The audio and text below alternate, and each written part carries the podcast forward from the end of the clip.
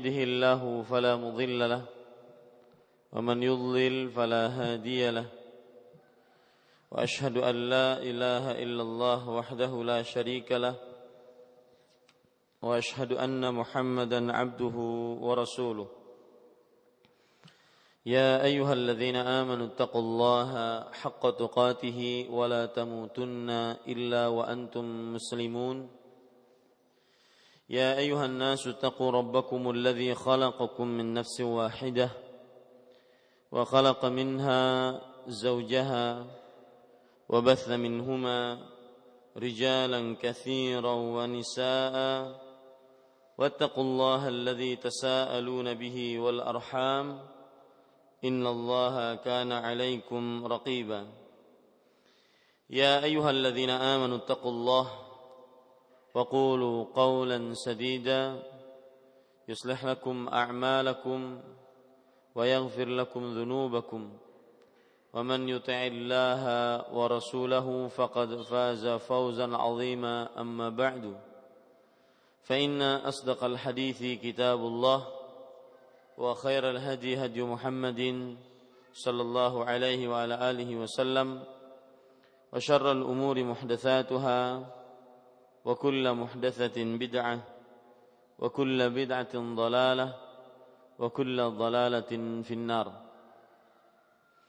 Alhamdulillah kita bersyukur pada Allah Subhanahu wa taala pada hari ini Senin pagi menjelang siang tanggal 20 28 Jumada Tsaniyah 1435 Hijriah kita duduk bersama mengkaji kembali fiqh sunnah lin nisa kitab fikih sunnah untuk wanita yang ditulis oleh Fadilatul Syekh Abu Malik Kamal bin Sayyid Salim hafizahullah taala Salawat dan salam semoga selalu Allah berikan kepada Nabi kita Muhammad sallallahu alaihi wa ala alihi wasallam pada keluarga beliau, para sahabat serta orang-orang yang mengikuti beliau sampai hari kiamat kelak. Saya berdoa dengan nama-nama Allah yang husna dan sifat-sifat yang mulia. Allahumma inna nas'aluka ilman nafi'an tayyiban wa amalan mutaqabbalan. Wahai Allah, sungguhnya kami mohon kepada Engkau ilmu yang bermanfaat, rezeki yang baik dan amal yang diterima. Allahumma amin. Ibu-ibu, saudari-saudari yang dimuliakan oleh Allah Subhanahu wa taala. Pembahasan kali ini yaitu berkenaan dengan dengan adab-adab makan bagi wanita. Adab-adab makan bagi wanita. Maksud yang dimaksud dengan makan di sini adalah seseorang melakukan kegiatan makan. Apakah itu makan makanan yang besar atau berat seperti nasi atau yang semisalnya? Ataukah dia makanan-makanan yang senantiasa ringan seperti kue-kue ringan? Maka ini masuk ke dalam semua adab-adab makan dan ibu-ibu saudari-saudari yang dimuliakan oleh Allah Subhanahu wa taala di sini disebutkan adab-adab makan bagi wanita. Maka sebenarnya secara umum adab-adab ini juga untuk laki-laki, bukan khusus untuk wanita saja. Tapi karena mungkin kitabnya berjudul Fiqh Sunnatil Nisa, fikih sunnah untuk wanita, maka disebutkanlah adab-adab makan bagi wanita. Padahal asal hukumnya adab-adab ini juga untuk laki-laki, baik laki-laki ataupun wanita. Ibu-ibu, saudari-saudari yang dimuliakan oleh Allah Subhanahu wa taala, di sini penulis Syekh Abu Kamal Abu Malik Kamal bin Sayyid Salim hafizahullah taala menyebutkan membaca basmalah. Membaca basmalah termasuk adab di dalam makan.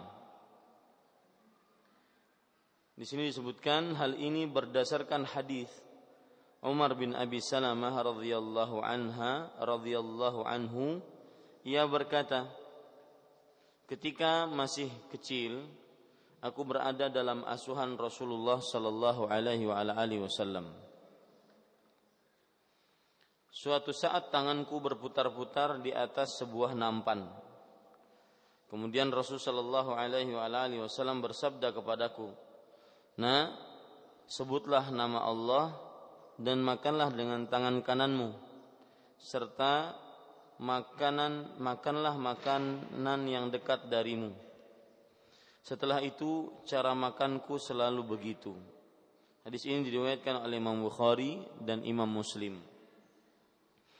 Kalau kita perhatikan hadis ini dan kita ambil dalam bahasa Arabnya, maka berbunyi seperti ini: kuntu gulaman.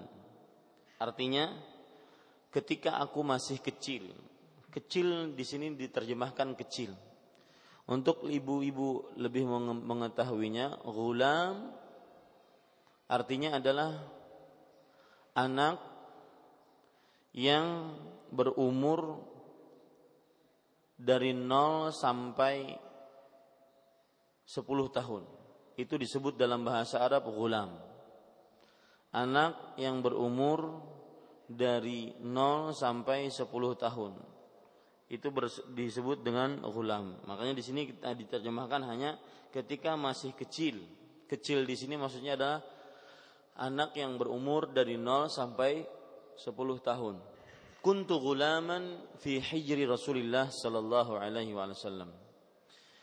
Ketika aku masih kecil, aku berada dalam pangkuan asuhan Rasulullah sallallahu alaihi wasallam. Kemudian Umar bin Abi Salamah bercerita lagi, "Wa kanat yadi tatishu fi sahfah." Suatu saat tanganku berputar-putar di sebuah di atas sebuah nampan. Tatisu di sini diterjemahkan dalam keadaan berputar-putar.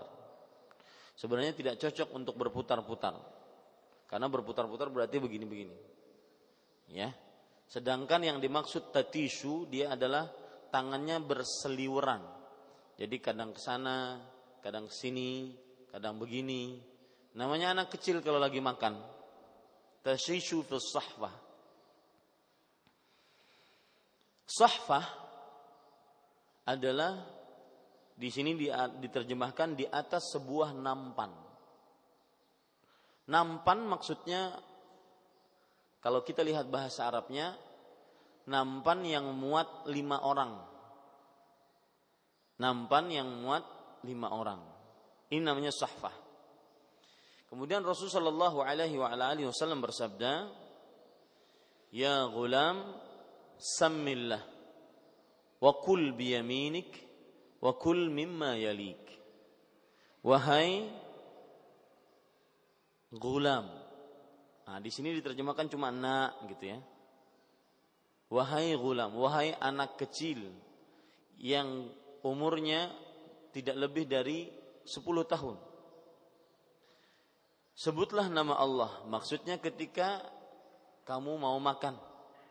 Ketika mau makan, ucaplah bismillah. Dan kata-kata sebutlah nama Allah, saya tidak setuju dengan artian seperti ini karena nanti merubah maknanya.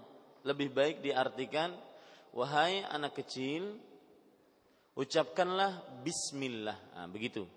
Itu lebih baik daripada sebutlah nama Allah. Ucapkanlah bismillah. Kenapa lebih baik? Karena yang dimaksudkan dalam pada ini adalah hanya mengucapkan bismillah tanpa ar-Rahman ar-Rahim. Jadi kalau lagi makan, sebelum kita makan, kita mengucap bismillah saja. Tanpa ucapan ar-Rahman ar-Rahim. Ya. Bahkan beberapa syekh kontemporer menyatakan seperti Syekh Ali Hasan, Salim bin Aitah Hilali dalam kitab beliau Bahjatun Nadhirin siapa yang menambahkan dengan Ar-Rahman Ar-Rahim termasuk perbuatan yang mengada-ngada dalam Islam. Ya, makanya lebih baik terjemahannya ucapkanlah bismillah dan makanlah dengan tangan kananmu. Ya, makan dengan tangan kanan ma'ruf, tangan kanan sudah dikenal dan wakul mimma yalik. Makanlah makanan apa yang ada di depanmu atau boleh juga diterjemahkan seperti terjemahan di dalam kitab kita, makanan yang dekat darimu. Di sini terjadi permasalahan. Kalau kita lagi makan bersama dengan satu nampan tersebut dan itu kebiasaan orang Arab adalah seseorang akhirnya mau makan ya mungkin ada ada lauk di, di sebelah sana, mungkin ada ayamnya yang sebelah sana. Nah ini bagaimana? Kalau di depan dia cuma ada nasinya doang gimana? Hmm. Ya, kalau di depan dia cuma ada ada buntut ikan gimana? Ya, sedangkan ayamnya kemudian atau kalau di depan dia cuma ada sambalnya doang gimana? Berarti makan sambalnya aja. Nah, pada ikhwan yang dirahmati oleh Allah, ini adalah adab yang disebutkan oleh Rasul Shallallahu Alaihi Wasallam bahwa kalau orang lagi makan bersama dia makan apa yang di depan. Cuma yang di samping-sampingnya kawan-kawannya itu perhatian. Nah itu dia. Makanlah makanan yang dekat darimu. Kemudian beliau berkata, Umar bin Abi Salamah radhiyallahu anhu berkata, wa kanat tilka ti'mati ba'du. Artinya dan setelah itu begitulah cara makanku. Di sini Rasulullah Shallallahu Alaihi Wasallam menyebutkan tiga hal dalam tata cara makan. Yang pertama menyebut Bismillah, yang kedua makan dengan tangan kanan, yang ketiga makan apa yang ada di depan. Ya. Dan pelajaran yang menarik ibu-ibu saudari-saudari yang dimuliakan oleh Allah Subhanahu wa taala dalam hadis ini bahwa kita sedikit melenceng dari perkara adab-adab makan yaitu saya sering dengan hadis ini mencontohkan tentang metode pendidikan anak yang paling jitu dan paling luar biasa. Metode pendidikan anak yang paling luar biasa adalah dengan contoh. Ibu-ibu saudari-saudari tidak capek-capek, tidak bebuihan muntungnya, cukup dengan mencontohkan. Maka anak kita terutama yang gulam tadi, 0 sampai di bawah 10 tahun tadi, cukup dengan mencontohkan. Dia akan dapat banyak bisa mengajari anak-anak tersebut. Ya, bisa mengajari anak-anak tersebut. Contoh dengan contoh ya. Nah, sekarang permasalahannya contoh tersebut apakah contoh yang baik atau contoh yang buruk? Kalau contoh yang baik, maka anak akan menyerap contoh yang baik. Kalau contoh yang buruk, maka anak akan menyerap contoh yang buruk. Al-Hafidh Ibnu Hajar Al-Asqalani rahimahullah di dalam kitab beliau Fathul Bari mengomentari perkataan Umar bin Abi Salamah tadi yang diterjemahkan di sini setelah itu maka cara makanku selalu begitu kata Al Hafidh Ibnu Hajar kanat kana dzalika eh, sara adatan li artinya Hal itu merupakan kebiasaan aku makan. Lazimtu dzalika wa sara 'adatan li. Tata cara seperti itulah yang aku selalu lakukan dan itu yang menjadi kebiasaanku ketika makan. Yaitu dengan tiga cara tadi. Mengucapkan dengan bismillah, kemudian makan dengan tangan kanan, kemudian makan apa yang ada di depan. Kemudian Syekh Abu Malik Kamal bin Sayyid Salim hafizahullah menyebutkan beliau sallallahu alaihi wa alihi wasallam juga bersabda inna syaitan yastahillu at-ta'ama an la yudhkar asmullahi alaihi. Artinya sesungguhnya syaitan yaitu di sini adalah bisa diartikan syaitan di sini iblis bisa diartikan pula syaitan di sini adalah pasukan dari jin. Dapat menikmati makanan yang tidak disebut nama Allah padanya. Maksud hadis ini, ibu-ibu saudari-saudari yang dimuliakan oleh Allah Subhanahu wa taala, bahwa apabila ada orang makan dan dia tidak menyebut nama bismillah, maka bisa dipastikan bahwa syaitan akan makan bersamanya. Syaitan akan makan bersamanya. Dan kita ketahui bahwasanya syaitan mengganggu manusia sampai pada makannya. Sampai pada makannya. Rasul sallallahu alaihi wa alihi wasallam bersabda, "Inna syaitana yajri fi bani Adam majrad dam." Sesungguhnya syaitan mengalir pada anak manusia sebagaimana mengalirnya darah. Kalau kita ingin baca hadis ini secara lengkap, saya bacakan. Hadis diriwayatkan oleh Imam Muslim dan juga Imam Ahmad dari Hudzaifah radhiyallahu anhu beliau berkata, "Kunna idza hadarna ma'an Nabi sallallahu alaihi wasallam ta'aman." لم نضع أيدينا حتى يبدأ رسول الله صلى الله عليه وعلى آله وسلم. فيضع يده وإنا حضرنا معه مرة طعاما فجاءت جارية كأنها تدفع فذهبت لتضع يدها في الطعام. Artinya para sahabat Hudzaifah radhiyallahu anhu bercerita kami jika hadir bersama Rasulullah menghadiri sebuah makanan, tangan kami tidak pernah meletakkan makanan tersebut sampai Rasulullah Shallallahu Alaihi Wasallam memulai makan dulu.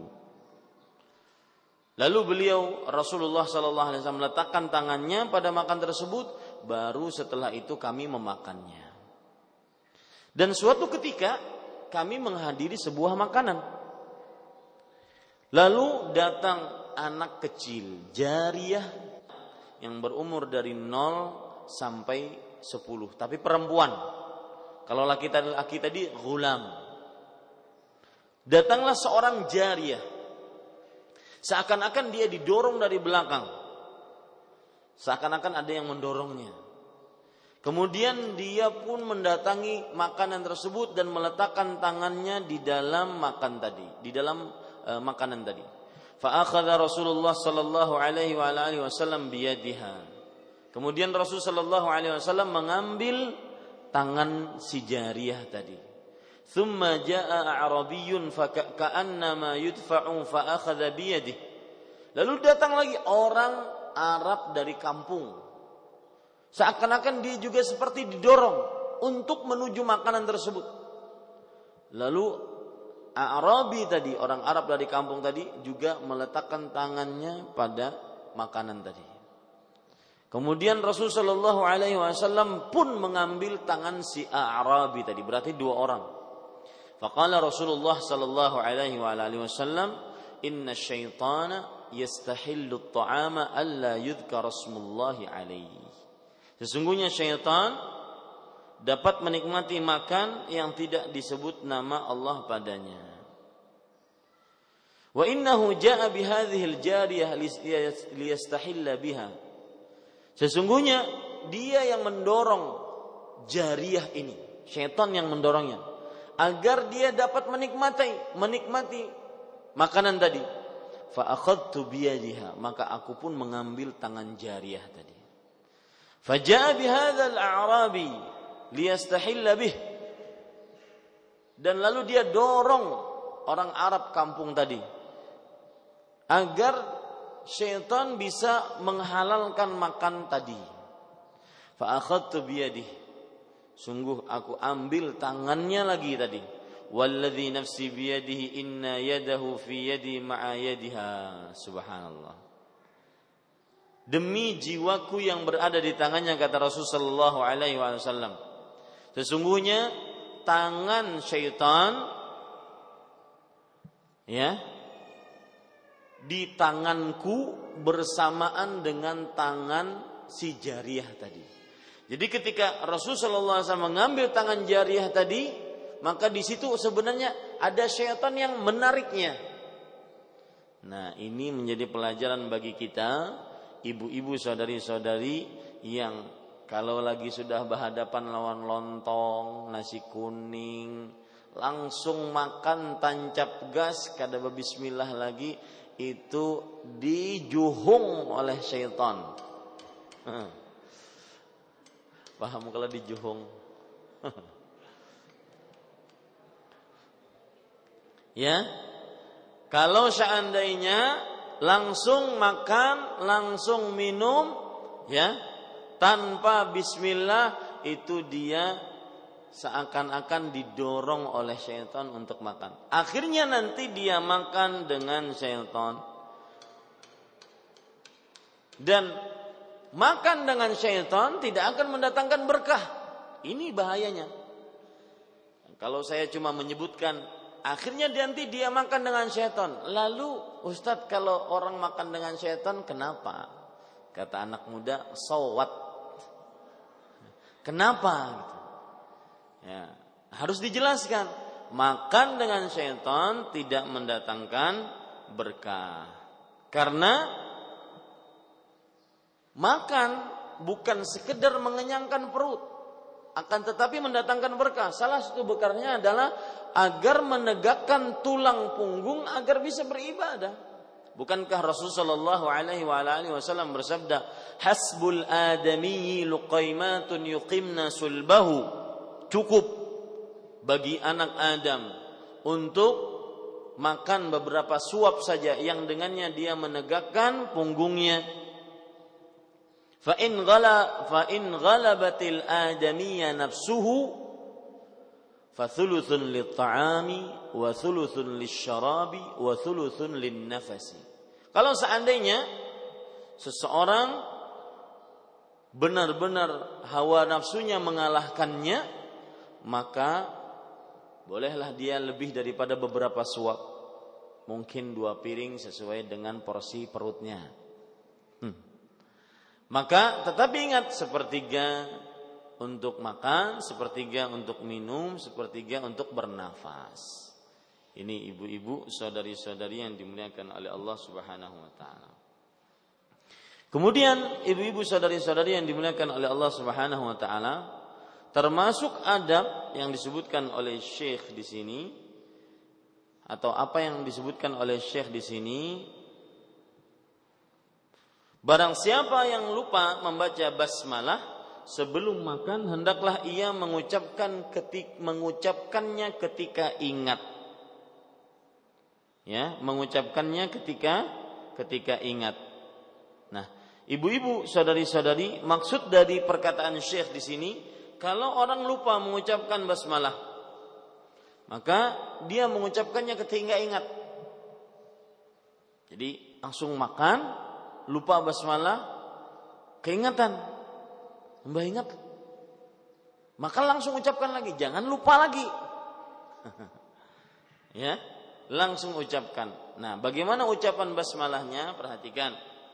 Dalam sebuah hadis yang diriwayatkan oleh Imam Ibnu Sunni dalam kitab Amalul Yaumi wal Laila dan juga hadis ini disebutkan penguatnya oleh Imam Abu Daud dan Imam At-Tirmidzi di dalam kitab sunan mereka bahwa Nabi Muhammad sallallahu alaihi wasallam bersabda man nasiya an yadhkura Allah azza wa jalla fi ta'a fi awwali ta'amihi falyaqul hina yadhkur bismillah awwalahu wa akhirahu fa innahu yastaqbilu ta'aman jadidan aw yamtani'a al-khabithu mimma kana yusibu minhu.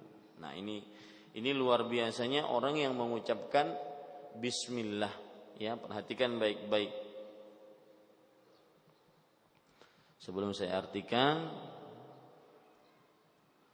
Rasulullah Shallallahu alaihi wasallam bersabda, barang siapa yang lupa menyebut nama bismillah di sini juga diterjemahkan menyebut nama Allah, menyebut bismillah begitu ya.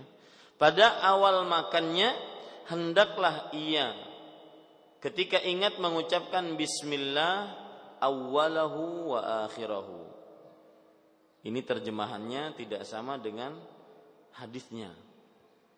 Disebutkan di situ bismillah fi awalahu wa akhirahu tanpa fi.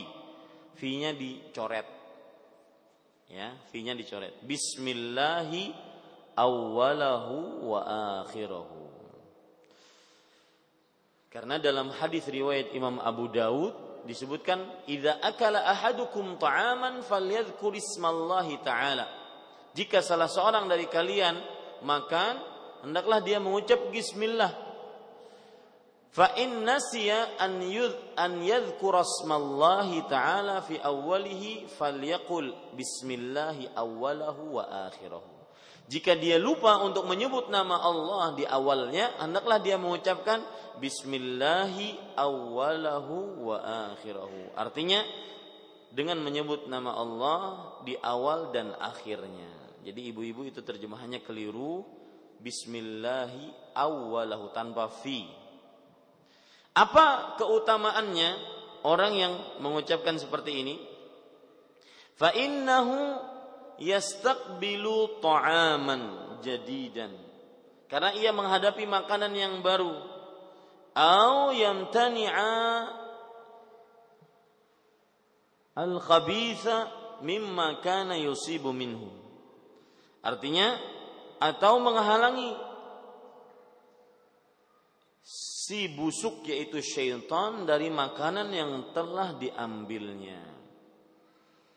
Ini menunjukkan ibu-ibu saudari-saudari yang dimuliakan oleh Allah Subhanahu wa taala, apabila seseorang makan tanpa mengucap bismillah, berarti dia makan dengan syaitan. Ya, dia makan dengan dengan syaitan. Kalau makan dengan syaitan maka tidak akan bermanfaat. Ya, tidak akan bermanfaat dan tidak akan kenyang-kenyang. Jadi yang yang ketujuh bertambah dua tiga kali itu bisa dipastikan belum berbismillah. Kenapa? Karena syaitan makan bersamanya. Ada penjelasan tentang itu dalam hadis riwayat Imam Ibnu Hibban. An Aisyah radhiyallahu anha qalat Aisyah radhiyallahu anha bercerita kana Rasulullah sallallahu alaihi wa alihi wasallam ya'kulu ta'aman fi sittati nafarin. Rasulullah sallallahu alaihi wasallam sering makan makanan dalam jumlah enam orang. Faja'a a'rabiyun fa'akalahu biluqmataini. Lalu datang orang Arab dari kampung. Jadi ada makanan yang biasa dimakan oleh Rasulullah itu berenam. Nah suatu ketika ada orang Arab dari kampung datang si Din makan serongan dua kali suap ha pulang. Yang aturan tadi untuk berenam. Faqala Rasulullah sallallahu alaihi wasallam maka Rasul sallallahu alaihi wasallam bersabda, "Ama innahu law kana samma billah lakafakum. Idza akala ahadukum ta'aman falyadhkur ismallahi alaih fa in nasiya fi awwalihi falyaqul bismillahi awwalahu wa akhirahu. Ingatlah, jikalau dia tadi orang Arab dari kampung tadi makan dengan mengucap bismillah, maka niscaya akan cukup bagi kalian. Berarti bertuju dengan orang Arab dari kampung tadi. Ini tidak hanya dengan dua kali suapan, aturan itu jatah untuk enam orang habis lawan sidin serongan. Kalau seandainya dia mengucap bismillah sungguh akan cukup bagi kalian berenam. Maka jika salah seorang dari kalian makan makanan, ucapkanlah bismillah atasnya. Dan jika dia lupa di awalnya, maka ucapkanlah bismillahi awwalahu wa akhirahu. Ini yang dimaksudkan dalam hadis Nabi Muhammad SAW tadi. Au yamtani al khabitha mimma kana yusibu minhu atau menahan menghalangi si busuk yaitu si syaitan dari makanan yang telah diambilnya. Ini ibu-ibu pentingnya ucapan bismillah ya bismillah di awalnya dan di akhirnya.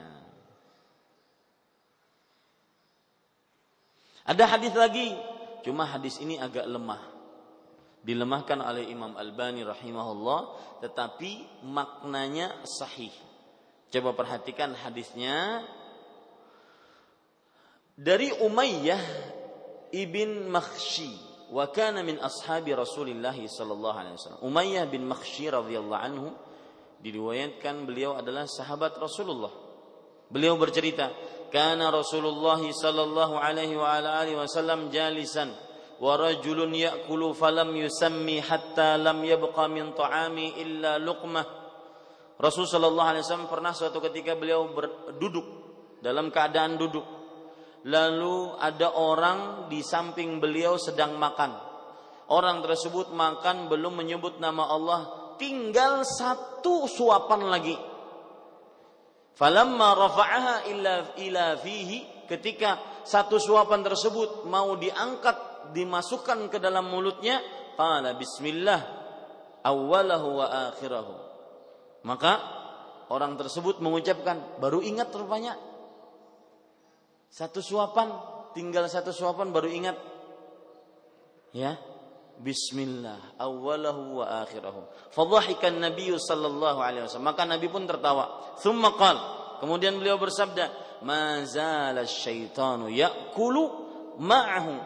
Falamma dzakara asmallahi azza wa jal istaqa'a ma fi batnih. Subhanallah.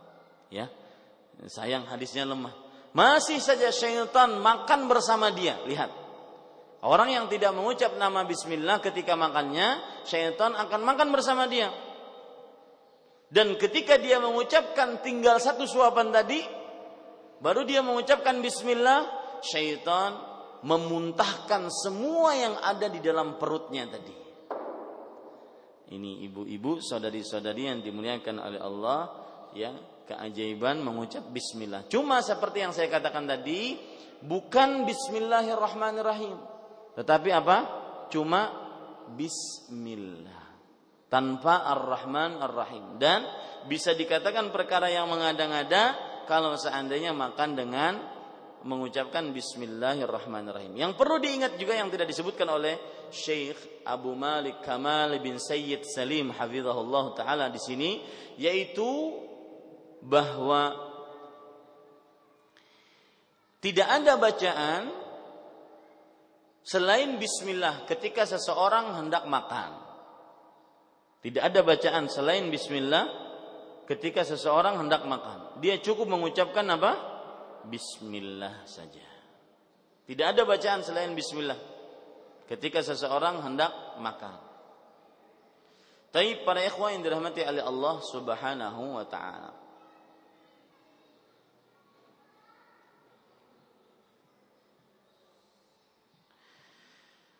Yang kedua, makan dengan tangan kanan.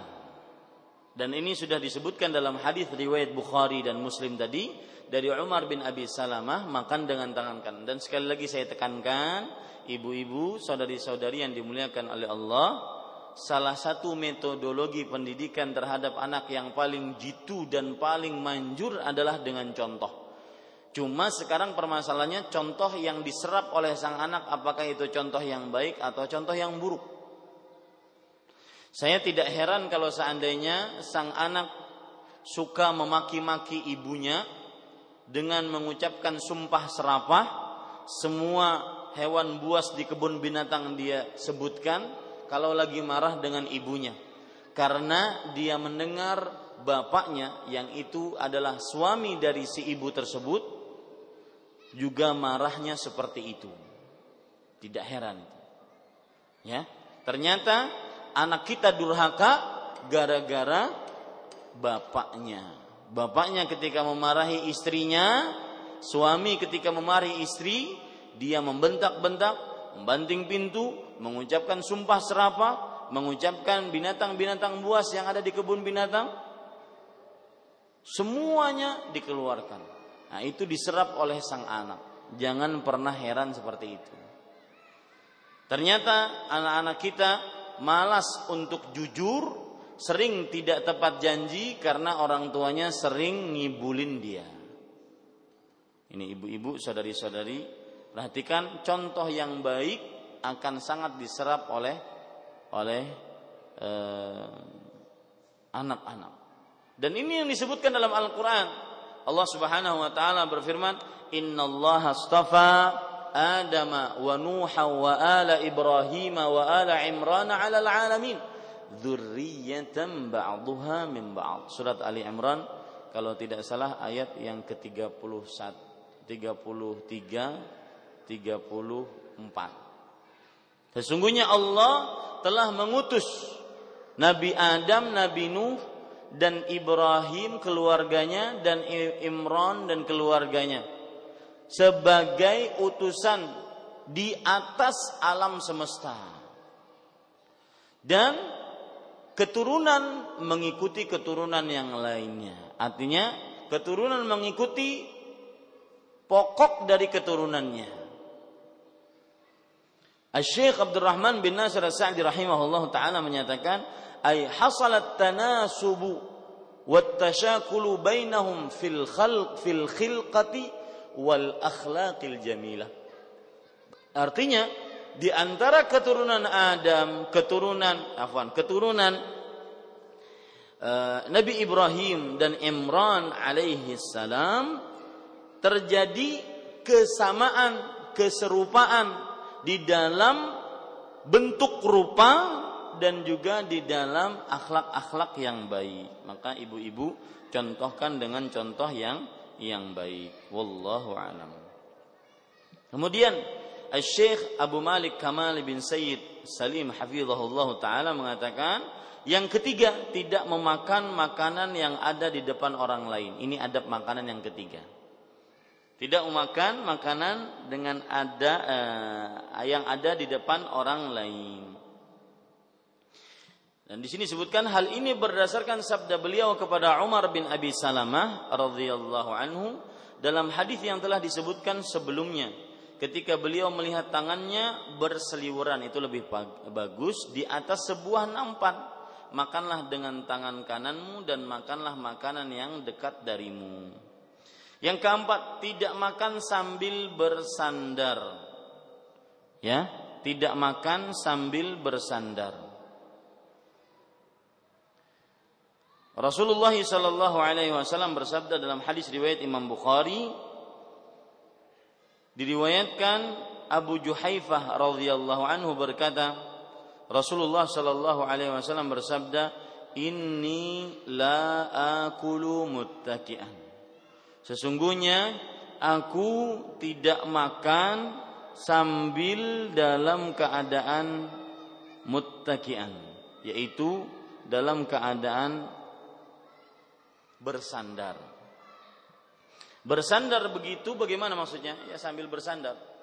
Ya. Dan ini hadis yang sahih para ikhwan yang dirahmati oleh Allah Subhanahu wa taala.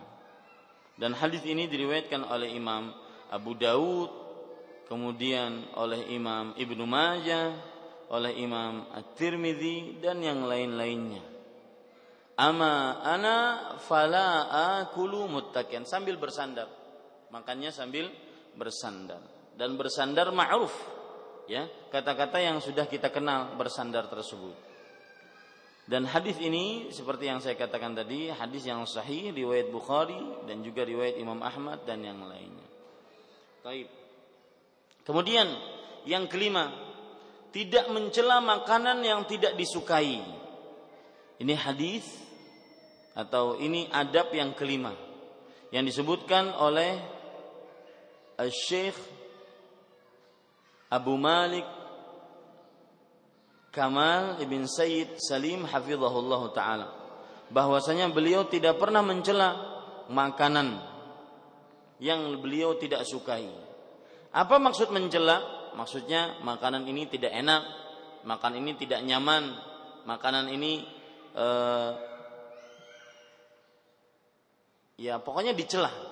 Ya, makanan ini, ini macam-macam bentuk pencelaan para ikhwan yang dirahmati oleh Allah Subhanahu wa taala ini tidak dilakukan oleh Rasul Shallallahu Alaihi Wasallam. Hadisnya bagaimana? Diriwayatkan dari Abu Hurairah an Abi Hurairah radhiyallahu anhu qal ما عاب رسول الله صلى الله عليه وآله وسلم طعاما قط إن اشتهاه أكله wa in karihahu tarakahu muttafaqun alaih. Diriwayatkan dari Abu Hurairah radhiyallahu anhu, beliau beliau berkata Rasulullah sallallahu alaihi wasallam tidak pernah sekalipun mencela makanan. Jika berselera, beliau makan. Dan jika tidak suka, beliau tidak memakannya, tetapi beliau jaga lisannya. Ya, cukup dengan beliau tidak memakannya saja. Beliau tidak mencela dari e, makanan tersebut. Beliau menjaga lisannya saja. Ini ibu-ibu, saudari-saudari yang dimuliakan oleh Allah. Tapi ada pertanyaan, bolehkah kita menilai sebuah makanan? Misalkan makanan ini kurang asin, makanan ini kurang gula, kurang boleh. Ya, yang dilarang itu adalah mencela. Adapun kita ingin memperbaiki jenis makanan, misalkan ya, sang istri atau ibu-ibu masak, kemudian suami e, diminta oleh istri untuk mencicipi makanan. Rasai pang dirasai. Kemudian sang suami ditanya oleh istri gimana rasanya? Kurang apa? Sidin menjawab diam. Nah, ini tidak benar juga. Ya Mani, kurang maniskah atau kemanisankah nah Sidin ya diam Sidin. Ini tidak betul juga di dalam agama Islam. Ya, para ikhwan yang dirahmati oleh Allah Subhanahu wa taala. Jadi, seseorang ketika dia makan, maka makanlah dan ketika dia uh, dihadapkan kepada sebuah hal yaitu menilai makanan tersebut, maka tidak mengapa dia menilainya. Ya, maka tidak mengapa dia menilainya. Yang tidak diperbolehkan adalah apa? yaitu mencela makanan tersebut. Itu yang tidak diperbolehkan. Ini ibu-ibu, saudari-saudari yang dimuliakan oleh Allah Subhanahu wa taala.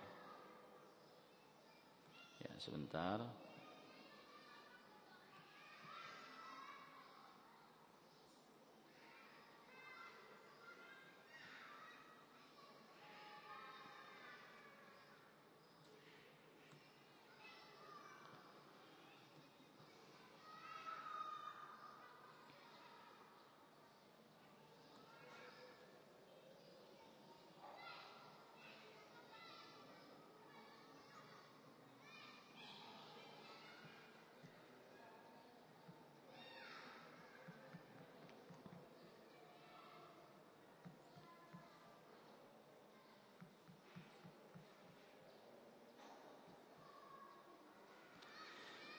Ya, ibu-ibu saudari-saudari yang dimuliakan oleh Allah Subhanahu wa taala, kemudian yang keenam, makan bersama dan tidak sendirian.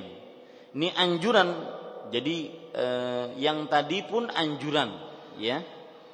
Artinya kalau seandainya seseorang merasakan ini tidak nyaman, maka dia memberitahu itu pun anjuran untuk tidak mencela makanan yang dia tidak sukai, anjuran saja. Ya. Anjuran saja. Ini ibu-ibu, saudari-saudari yang dimuliakan oleh Allah Subhanahu wa taala. Adapun kalau seandainya dia ingin menyebutkan nilai dari makanan tersebut, maka tidak mengapa seseorang untuk menilainya, misalkan kurang manis atau kurang kurang e, asin atau yang semisalnya. Yang keenam, makan bersama dan tidak sendirian. Makan dianjurkan secara bersama dan dia tidak sendirian. Apa maksudnya makan bersama dan tidak sendirian? Itu maksudnya adalah dianjurkan dia untuk makan secara bersama-sama. Tidak sendirian makannya, yaitu bersama-sama dalam satu nampan, tidak sendirian. Nah, tidak satu piring ini sebenarnya termasuk daripada hal yang dianjurkan ketika makan. Hal yang dianjurkan ketika makan.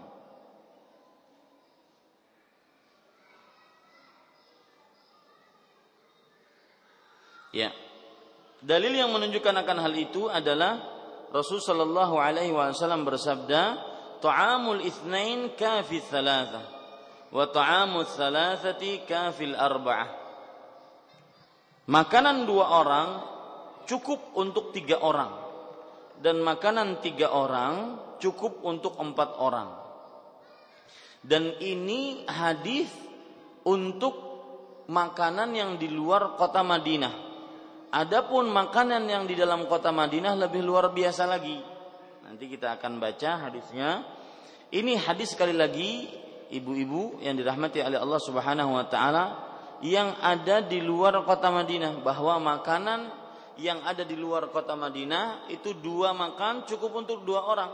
Eh tiga orang. Ya. Makanan tiga orang cukup untuk empat orang.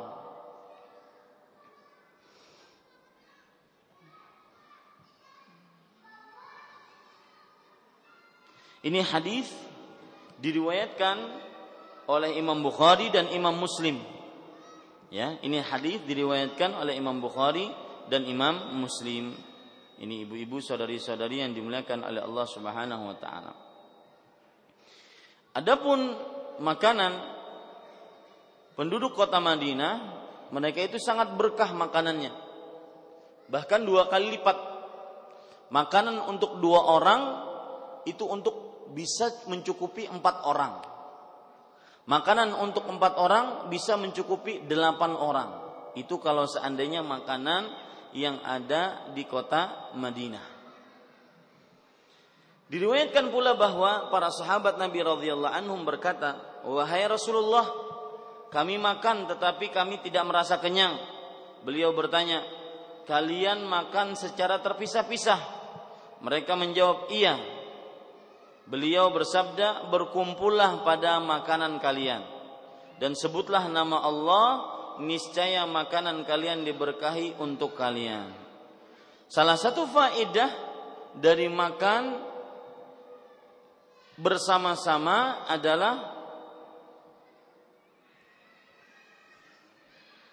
mengenyangkan makanan, mengenyangkan perut, ya, mengenyangkan perut. Saya bacakan Arabnya hadis tadi. Anna ashaban Nabi sallallahu alaihi wasallam qalu ya Rasulullah bahwasanya para sahabat Nabi radhiyallahu anhum berkata, "Wahai Rasulullah, inna na'kul wa la nashba'u." Kami makan tetapi tidak merasa kenyang. Kemudian Rasul sallallahu alaihi wasallam bersabda, "Fala'allakum taftariqun." Artinya, mungkin kalian makan secara terpisah-pisah. Kemudian para sahabat menjawab, qalu na'am. Mereka menjawab, iya. Fajtami'u ala ta'amikum. Beliau bersabda, berkumpullah pada makanan kalian. Wadhkuru ismallahi alaih yubarak lakum fih. Dan sebutlah nama Allah niscaya makanan kalian diberkahi untuk kalian. Ini para ikhwan yang dirahmati oleh Allah Subhanahu wa taala. Hadis ini diriwayatkan oleh Imam Abu Daud dan disebutkan oleh Syekh di sini dengan sanad yang lemah. Tetapi hadis ini dihasankan oleh Imam Albani rahimahullahu taala. Taib. Ibu-ibu, saudari-saudari yang dimuliakan oleh Allah Subhanahu wa taala, adab yang ketujuh, menjilati jari jemari tangan sebelum mencuci atau mengelapnya. Menjilati jari jemari tangan sebelum mencuci atau mengelapnya.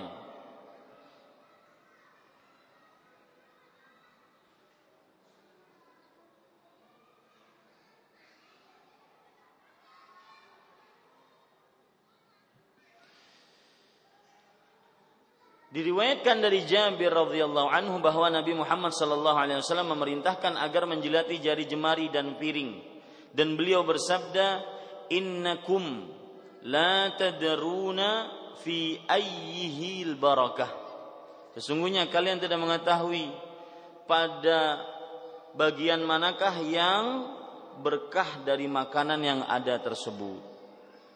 Nah, ini menunjukkan sebab hikmah dari kita menyicipi makanan atau afwan menjilati tak jari jemari kita kalau seandainya kita sedang e, atau setelah makan ya setelah makan kenapa karena kita tidak mengetahui dari manakah yang ada berkah di makanan tersebut kita tidak mengetahui manakah yang ada berkah pada e, makanan tersebut. Jadi sebabnya itu adalah kita mencari berkah yang ada pada makan. Dan berkah yang dimaksud adalah ibu-ibu, setiap kata berkah mempunyai dua makna. Setiap kata berkah mempunyai dua makna. Yang pertama, subutul khairi wa dawamuhu. Artinya tetapnya kebaikan dan terus menerusnya kebaikan tersebut. Yang kedua yaitu ziyadatul khairi wa kathratuhu. Bertambahnya kebaikan dan banyaknya kebaikan tersebut. Ini berkah. Nah, ketika Rasulullah SAW mengatakan, "Innakum la tadruna fi ayyihi al-barakatu" Sesungguhnya kalian tidak mengetahui di bagian yang mana keberkahan makanan itu berada. Berkah di sini adalah kebaikan pada makanan yang banyak dan terus bertambah dan kebaikannya tersebut selalu tetap dan terus menerus. Ini ini arti berkah ibu-ibu saudari-saudari yang dimuliakan oleh Allah. Kemudian Syekh menyebutkan hadis yang kedua, hadis yang diriwayatkan oleh Imam Bukhari dan Muslim. Idza akala ahadukum fala yamsah yadahu hatta yal'aqaha au yul'iqaha. Artinya dari Ka'ab bin Malik radhiyallahu afwan dari Abdullah bin Abbas radhiyallahu anhuma beliau berkata Rasulullah sallallahu alaihi wasallam bersabda jika salah seorang dari kalian makan makanan maka janganlah ia mengelap tangannya sebelum menjilatinya atau dijilatkan kepada orang lain. Ibu-ibu, saudari-saudari yang dimuliakan oleh Allah Subhanahu wa taala, maksud dari menjilatnya berarti kita menjilat makanan tersebut sendiri. Adapun maksud dari menjilatkannya adalah menjilatkan kepada orang lain. Ya, menjilatkan kepada orang lain. Maksud dari menjilatkan kepada orang lain ya mungkin seseorang agak risih menjilatkan kepada orang lain. Akan tetapi ibu-ibu saudari-saudari yang dimuliakan oleh Allah, begitulah yang diajarkan kepada Rasul Shallallahu Alaihi Wasallam dan tujuannya adalah agar kita mendapati berkah pada makanan tersebut. Itu tujuannya.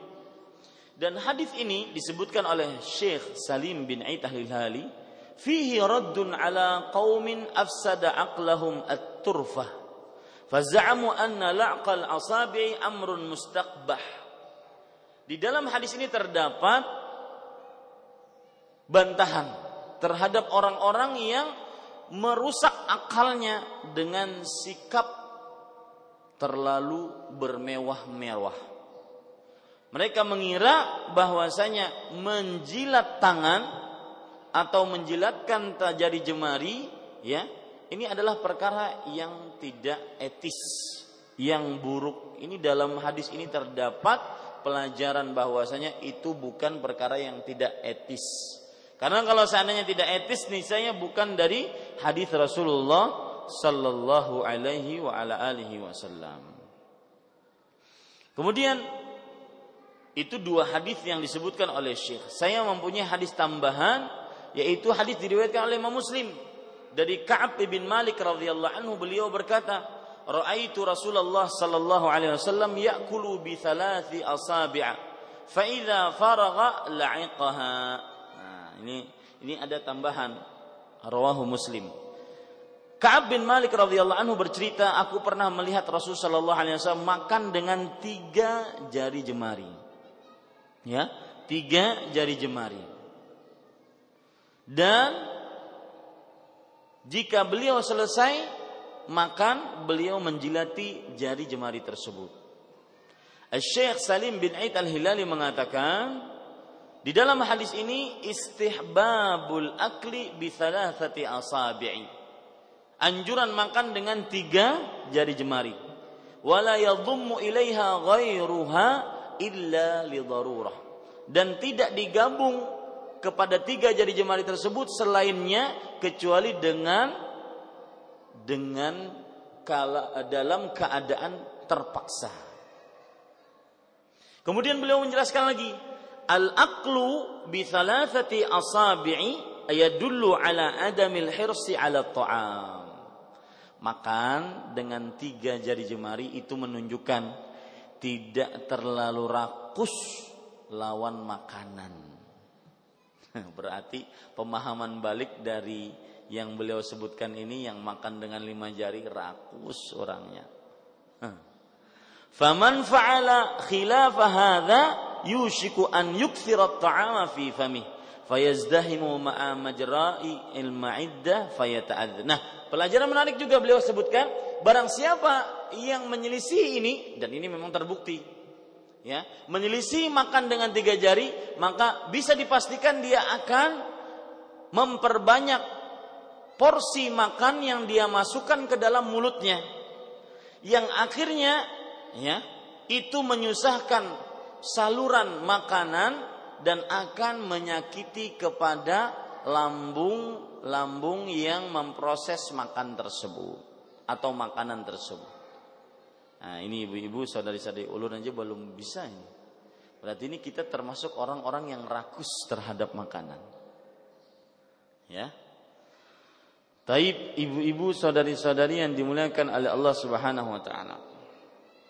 Kemudian yang kedelapan, mengambil makanan yang terjatuh dan membersihkan kotorannya kemudian memakannya. Maksud dari yang kedelapan ini adalah apabila kita makan, ada makanan yang jatuh, maka semestinya kita mengambilnya untuk memakannya. Karena mungkin, nah sebabnya ya, sebabnya karena mungkin yang jatuh itu makanan yang ada berkahnya kita tidak tahu. Maka di sini perlu perhatian juga makan agar makannya berkualitas, bukan hanya memperhatikan ya eh, apa lima lima sehat apa empat sehat lima sempurna. Bukan. Bukan hanya memperhatikan itu saja akan tetapi juga memperhatikan kualitas tata cara makan kita sehingga makanan kita penuh dengan berkah ya makanan kita penuh dengan dengan berkahnya yang datang dari Allah Subhanahu wa taala. Taib, ibu-ibu saudari-saudari yang dimuliakan oleh Allah Subhanahu wa taala. Dalil yang menunjukkan akan hal itu adalah diriwayatkan dari Jabir radhiyallahu anhu ia berkata, Rasul sallallahu alaihi wasallam bersabda, "Jika satu suapan di antara kalian jatuh, hendaklah ia mengambilnya lalu membuang kotorannya dan memakannya. Jangan sampai ia membiarkan makanan itu untuk syaitan." Hadis diriwayatkan oleh Imam Muslim, ya. Hadis diriwayatkan oleh Imam Muslim. Ibu-ibu saudari-saudari yang dimuliakan oleh Allah Subhanahu wa taala, bahasa Arabnya saya bacakan. Idza waqa'at luqmatu ahadikum. Jika satu suapan di antara kalian jatuh. Falyakhudha. Hendaklah ia mengambilnya. Falyumit maka nabiha min adzan wal yakulha hendaklah ia mengambilnya lalu membuang kotorannya membuang kotoran yang ada pada makanan yang jatuh tadi maksudnya dan memakannya. Dan janganlah sampai ia membiarkan makanan itu untuk syaitan. Ya janganlah dia memakai membiarkan makanan itu untuk syaitan ibu-ibu saudari-saudari yang dimuliakan oleh Allah kata-kata makanlah jadi habis diambil dihilangkan kotorannya makanlah ini anjuran ya Bu ya bukan perintah itu perintah yang berbentuk afan. E, itu perintah yang berupa anjuran, bukan perintah yang berupa kewajiban. Nah, itu perlu dicatat baik-baik, Bu. Ya, ketika Rasul Shallallahu alaihi wasallam tadi mengatakan, jika satu suapan di antara kalian jatuh hendaklah ia mengambilnya lalu membuang kotoran yang ada pada makanan yang jatuh tadi dan makanlah hendaklah ia memakannya. Ini perintah yang berbentuk anjuran, bukan perintah yang berbentuk kewajiban.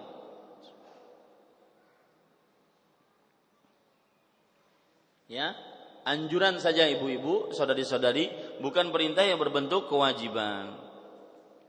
Kemudian ibu-ibu saudari-saudari yang dimuliakan oleh Allah Subhanahu wa taala,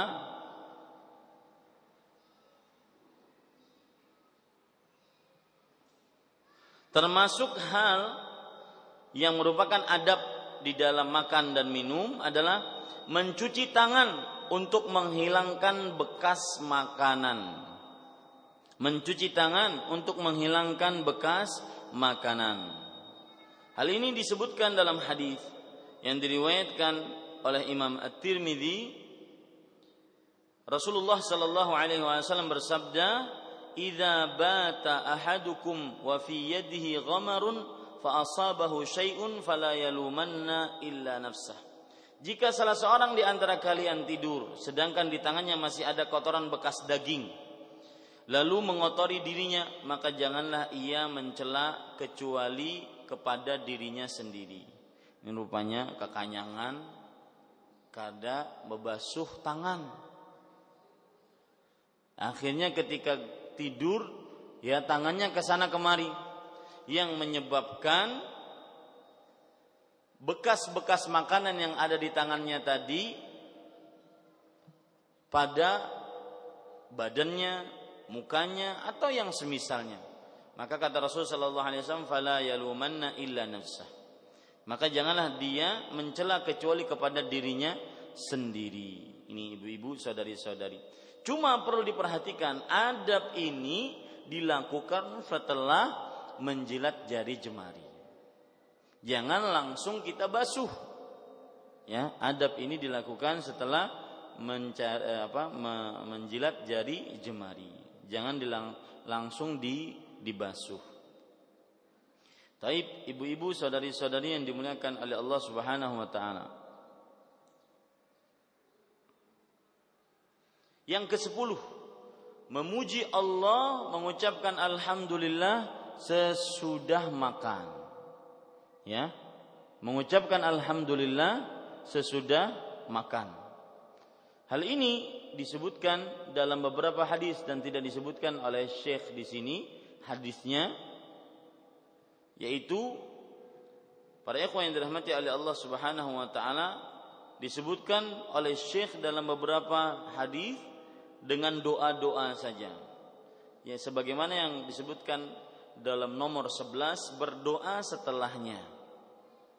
Diriwayatkan dari Anas bin Malik radhiyallahu anhu, beliau berkata, Rasulullah sallallahu alaihi wasallam bersabda, sesungguhnya Allah benar-benar ridha kepada hamba yang makan lalu memujinya atas makanan yang dia berikan itu atau ia minum lalu memujinya atas minuman yang dia berikan itu.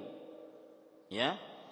Ini ibu-ibu saudari-saudari yang dimuliakan oleh Allah Subhanahu wa taala termasuk adab kalau lagi makan dia memuji Allah Subhanahu wa taala atau dia minum dia juga memuji Allah Subhanahu wa taala. Terjadi pertanyaan, apakah setiap setiap suapan dia lakukan seperti itu? Maka jawabannya ibu-ibu saudari-saudari yang dimuliakan oleh Allah adalah tidak. Akan tetapi dia makan selesai makanan yang ada di hadapan baru ucapkan alhamdulillah. Dia minum selesai minum baru ucapkan alhamdulillah. Bukan satu teguk alhamdulillah. Satu teguk lagi alhamdulillah. Bukan bukan seperti itu. Atau satu suap bismillah. Satu suap eh alhamdulillah. Satu suap lagi alhamdulillah. Tidak seperti itu. Nah, hadisnya saya bacakan dalam bahasa Arab man akala ta'aman faqal alhamdulillahilladzi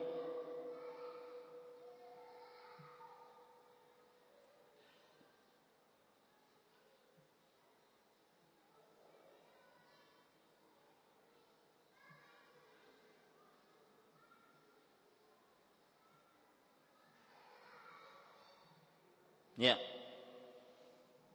Rasulullah sallallahu alaihi wasallam bersabda, "Innallaha la yarda li'abdihi idza akala" Sesungguhnya Allah benar-benar ridha kepada hambanya yang makan lalu ia memujinya atas makanan yang dia berikan. Itu atau ia minum lalu memujinya atas minuman yang dia berikan itu. Nah, di sini kemudian Syekh menyebutkan beberapa hadis tentang doa setelah makan. Disebutkan dari dengan sahih dari Rasulullah sejumlah lafaz pujian dan doa setelah makan. Di antaranya hadis tersebut adalah alhamdulillahilladzi kafana wa arwana ghaira makfiyin wala makfur Segala puji hanya bagi Allah yang telah mencukupi dan memuaskan kami tanpa dicukupi dan diingkari. Doa selanjutnya alhamdulillahilladzi at'ama wa saqa wa sawwaghahu wa ja'ala lahu makhrajan. Artinya segala puji hanya bagi Allah Rabb yang telah memberi makan, memberi minum, memasukkan dan menjadikan baginya jalan keluar. Ini termasuk hikmah Allah Subhanahu wa taala yang sangat luar biasa kalau seandainya kita makan tidak bisa keluar. Ini kan termasuk hal yang uh, sulit bagi seorang manusia untuk mendapatkannya. Tapi Allah Subhanahu wa taala dengan hikmah dan ilmunya menjadikan orang kalau makan dia bisa mengeluarkannya dan yang dikeluarkan tersebut pun adalah e, perahan ataupun sisa-sisa makanan yang tidak diperlukan oleh tubuh kita. Ini nikmat Allah terbesar luar biasa. Ya, salah satu nikmat Allah Subhanahu wa taala yang terbesar. Ibu-ibu, saudari-saudari yang dimuliakan oleh Allah Subhanahu wa taala. Kemudian ada lagi Allahumma at'amta wa saqaita wa aghnaita wa aqnaita wa hadaita wa ahyaita falakal hamdu artinya wahai Allah engkau telah memberikan makan memberi minum membuat kaya mencukupi memberi petunjuk dan menghidupkan. Maka bagimu segala puji atas segala yang telah engkau limpahkan Ibu-ibu, saudari-saudari yang dimuliakan oleh Allah Subhanahu wa taala, itu beberapa doa yang disebutkan oleh uh, Syekh Abu Malik Kamal ibn Sayyid Salim hafizahullah taala. Di sana juga ada doa-doa. Di antara doa yang disebutkan juga adalah diriwayatkan oleh Imam Bukhari dari Abu Umamah Al-Bahili radhiyallahu anhu Rasulullah sallallahu alaihi wasallam kana idza rafa'a ma'idatahu. Ketika beliau setelah selesai makan beliau mengucapkan alhamdulillah katsiran tayyiban mubarakan fi ghaira makfiin wala mu wala muwaddi'in wala mustaghnin anhu rabbana. Artinya Segala puji bagi Allah dengan pujian yang banyak dan yang baik dan semoga selalu diberkahi di dalamnya ghaira makfiin wala muwaddi'in yang tidak cukup dan tidak uh, memberikan bekas dan Allah Subhanahu wa taala tidak membutuhkan akan hal itu. Kemudian juga ada hadis lain yang termasuk dari doa setelah makan selain yang disebutkan oleh penulis yaitu hadis riwayat Imam Abu Daud dari Muad ibn Anas radhiyallahu anhu. Rasul sallallahu alaihi wasallam bersabda, "Man akala ta'aman falyaqu faqala alhamdulillahilladzi at'amani hadza wa razaqanihi min ghairi haulin minni wala quwwah." Artinya, barang siapa yang makan makanan kemudian dia mengucapkan segala puji hanya bagi Allah yang telah memberikanku makanan ini dan memberikan rezekiku rezeki kepadaku tanpa kekuatan dan daya dariku. Maka kata Rasul sallallahu alaihi wasallam ghufira lahu ma taqaddama min maka diampuni dosanya yang telah lalu. Dan ini keutamaan membaca doa setelah makan keutamaan membaca doa setelah makan. Dan yang paling dikenal adalah doa ini. Alhamdulillahilladzi at'amani hadza wa razaqanihi min ghairi haulin minni wala quwwah. Begitu juga alhamdulillahi katsiran tayyiban mubarakan fi ghaira makfiin wala muwaddi'in wala mustaghnin anhu rabbana. Taib. Kemudian yang kedua belas yang terakhir berdoa untuk orang yang menghidangkan makanan. Di antara doa-doa tersebut adalah aftara indakumus saimun wa akala ta'amakumul abraru wa sallat alaikumul malaikah. Ini maksud yang ke-12 ini adalah apabila kita diundang makan maka kemudian kita mengucapkan doa kepada yang mengundang doa untuk yang mengundang makan kita. Ya, Doanya berbunyi tadi aftara indakumus saimun wa akala ta'amakumul abrar wa sallat alaikumul malaika. Semoga orang-orang yang berpuasa berbuka di tempatmu, orang-orang baik memakan makananmu dan para malaikat mendoakanmu. Ya, orang-orang baik memakan makananmu. Ada cerita menarik ibu-ibu, di situ kan diterjemahannya orang-orang baik memakan makananmu. Ada cerita dan cerita hakiki dari Syekh bin Bas rahimahullah taala beliau adalah seorang yang warir seorang yang tunanetra. Dan kehebatan beliau salah satu akhlak yang beliau inginkan eh, yang beliau lakukan adalah beliau senantiasa jika diundang makan beliau menghadiri undangan tersebut.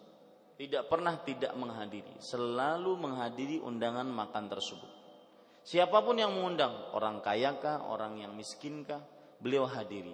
Apa pun yang dihidangkan beliau makan. Suatu ketika beliau dihidangkan makanan yang pedas.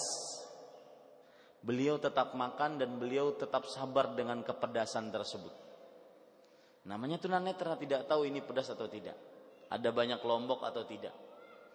Maka ketika mau pulang beliau mengucapkan doa ini. Tapi beliau mengatakan aftara indakumus saimun. Semoga orang-orang yang berpuasa telah berbuka di tempatmu. Kemudian yang kedua, wa akala ta'amakumul abrar. Beliau ganti wa akala ta'amukumul abraru abrara. Nah, terjemahannya dan semoga orang-orang baik dimakan oleh makananmu. Karena kepedesan akhirnya apa? Dimakan oleh makananmu. Dan terjemahannya di situ, semoga orang-orang baik memakan makananmu. Ini karena beliau kepedesan, akhirnya semoga orang-orang baik dimakan oleh makananmu. Nah, ini ibu-ibu, saudari-saudari yang dimuliakan oleh Allah. Taib Allahumma barik lahum fima razaqtahum waghfir lahum warhamhum. Ini juga doa bagi yang mengundang makanan dan yang menghidangkan makanan. Jadi sekitar 12 itu saya uh, ulangi membaca basmalah makan dengan tangan kanan tidak memakan makanan yang ada di depan orang lain maksudnya makan makanan yang ada di depan dia kemudian tidak makan sambil bersandar, tidak mencela makanan yang tidak disukai, makan bersama dan tidak makan sendirian, menjilati jari jemari tangan sebelum mencuci atau mengelapnya. Yang kedelapan, mengambil makanan yang terjatuh dan membersihkan kotorannya, kemudian memakannya. Yang kesembilan, mencuci tangan untuk menghilangkan bekas makanan. Yang ke-10 mengucapkan alhamdulillah dengan ucapan yang begitu banyak tadi. Ya, yang ke-11 doa-doa setelah makan dan saya tambahkan tadi dua doa. Allahumma salah satu doanya adalah bahwasanya Rasul sallallahu alaihi wasallam idza rafa'a ma'idatahu beliau jika beliau bangun dari tempat makannya beliau mengatakan alhamdulillah segala puji hanya milik Allah Subhanahu wa taala. Hamdan katsiran tayyiban mubarakan fi ghaira makfiin wala muwaddi'in wala mustaghnin anhu rabbana. Ini doa tambahan yang saya sebutkan hadisnya tadi. Ada lagi tambahan doa dan ini doa yang saya heran juga kenapa tidak disebutkan oleh Syekh Abu Malik Kamal bin Sayyid uh, Salim hafizahullah taala dan memang kesempurnaan hanya milik Allah. Nabi Muhammad SAW jika beliau setelah selesai makan beliau mengatakan Alhamdulillahilladzi at'amani hadza wa razaqanihi min ghairi haulin minni wala quwwah. Siapa yang mengucapkan ini setelah makan maka diampuni dosa-dosanya yang telah lalu. Ini keistimewaan yang sangat luar biasa. Ya, ibu-ibu, saudari-saudari. Kemudian yang kedua belas berdoa untuk orang yang mengundang makan. Ya, ini yang bisa saya sampaikan tepat jam 11 eh, kita sudah membaca adab-adab makan bagi wanita dan seperti yang sudah saya singgung sebenarnya adab-adab itu umum bukan hanya untuk wanita saja tetapi untuk laki-laki dan wanita karena asal hukum syariat sebenarnya umum untuk laki-laki dan perempuan kecuali jika ada dalil-dalil yang menunjukkan kekhususan bagi perempuan. Demikian, wallahu alam. Nah, silahkan jika ada pertanyaan.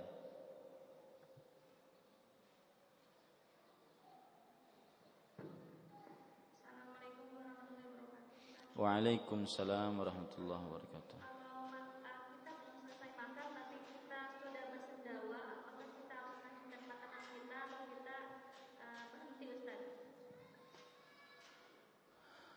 Sendawa. Apakah kita harus melanjutkan setelah sendawa atau kita harus berhenti? Ada apa di balik sendawa? Enggak, maksud saya kenapa? Apakah tanda makan berhenti itu dengan sendawa? Atau tidak? Itu yang saya tanyakan. Makanya saya tanyakan, ada apa di balik sendawa? Kenapa harus sendawa yang dijadikan sebagai ukuran? Nah, silahkan jawab. Kenapa yang sendawa yang dijadikan sebagai ukuran gitu loh? Apakah itu tanda merupakan sepertiga? Kan tadi e, disebutkan sepertiga untuk makan, sepertiga untuk minum, sepertiga untuk bernafas.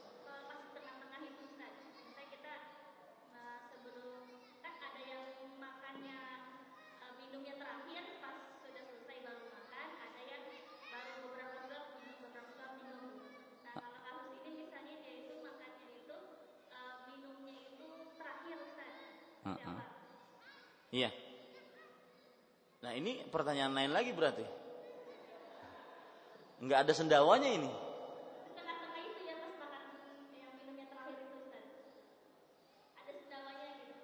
Iya, maksud saya ada apa dengan sendawa gitu loh bu? Oh, berarti kan di situ tujuannya. Berarti kan lebih daripada sepertiga atau e, lebih e, terlalu berlebihan dalam makannya. Maka saya tidak mengetahui bahwa sendawa merupakan batasan kenyang atau tidak. Cuma e, ada hadis di dalam di ujung lidah saya tentang sendawa bahwasanya itu termasuk daripada perbuatan yang tidak terpuji. Ya, apalagi sampai oh gitu. Ya. Coba ditutup subhanallah. Ada hadisnya tunggu sebentar.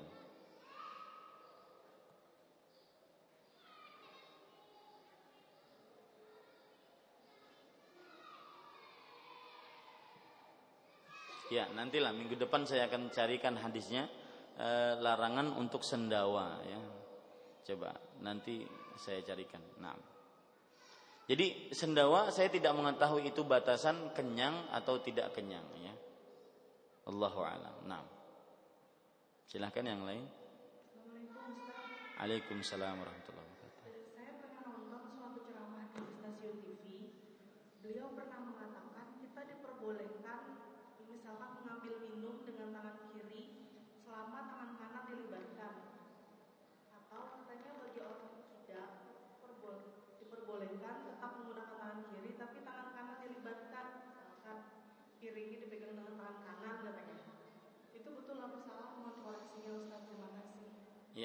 yang jelas dilarang kita untuk makan dengan tangan kiri, ya. Makan dan minum dengan tangan kiri. Ada hadis Rasul Shallallahu Alaihi Wasallam yang yang berbunyi, janganlah kalian makan dan minum dengan tangan kiri fa inna syaitana ya'kulu wa yashrabu bishimalihi ya sesungguhnya syaitan makan dengan dan minum dengan tangan kirinya hadis diriwayatkan oleh Imam Abu Daud saya bacakan hadisnya dari Abdullah bin Umar radhiyallahu anhuma أن النبي صلى الله عليه وسلم قال إذا أكل أحدكم فليأكل بيمينه jika salah seorang di antara kalian makan hendaklah dia makan dengan tangan kanannya. Wa idza syariba falyashrab biyamini jika dia minum minumlah dengan tangan kanannya. Fa inna syaitana ya'kulu bishimalihi wa yashrabu bishimalihi sesungguhnya syaitan minum dan makan dengan tangan kirinya. Ya, ini ibu-ibu, saudari-saudari yang dimuliakan oleh Allah Subhanahu wa taala menunjukkan bahwasanya yang dilarang adalah makan dengan dan minum dengan tangan kiri. Adapun seseorang menduakan ya e, misalkan tangan kanan kotor kemudian dia ambil tangan kirinya gelasnya kemudian dia pegang begini maka jangan terlalu berlebihan lah. Akan tetapi yang paling baik adalah kerjakan hadis Rasul. Tinggalkan tangan kanan eh tangan kiri maksud saya untuk makan dan minum ya gunakan tangan kanan saja. Lebih baik. Ah, saya ingat perkataan Syekh Al Albani rahimahullah taala beliau sering mengatakan la tulawwithi sunni kata beliau. Bahasanya bahasa Syam itu sunni. Jangan kalian me memburukkan ataupun mengotori diri kalian dengan Eh, mengotori sunnah Nabi Muhammad SAW. Biarkan yang kotor itu gelasnya, yang kotor itu sendoknya, tidak mengapa. Yang jelas ya kita mengambilnya dengan tangan kanan, makan dan minumnya dengan tangan kanan. Wallahu alam. Nah.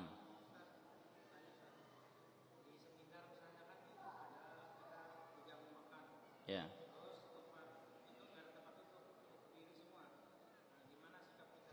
Harus memposisikan diri dengan berduduk. Ya. Jangan mengikuti eh, diusahakan kita kita duduk. Jangan mengikuti eh, kebiasaan orang-orang yang tidak men, memposisikan ataupun me, me, mengkondisikan sesuai dengan sunnah. Kita harus sesuai dengan sunnah Nabi Muhammad SAW. Misalkan kita bejuk, bedungkung makannya tidak mengapa, yang penting kita duduk atau cari tempat yang kita bisa kita bisa duduk. Wallahu alam. Nah, silahkan.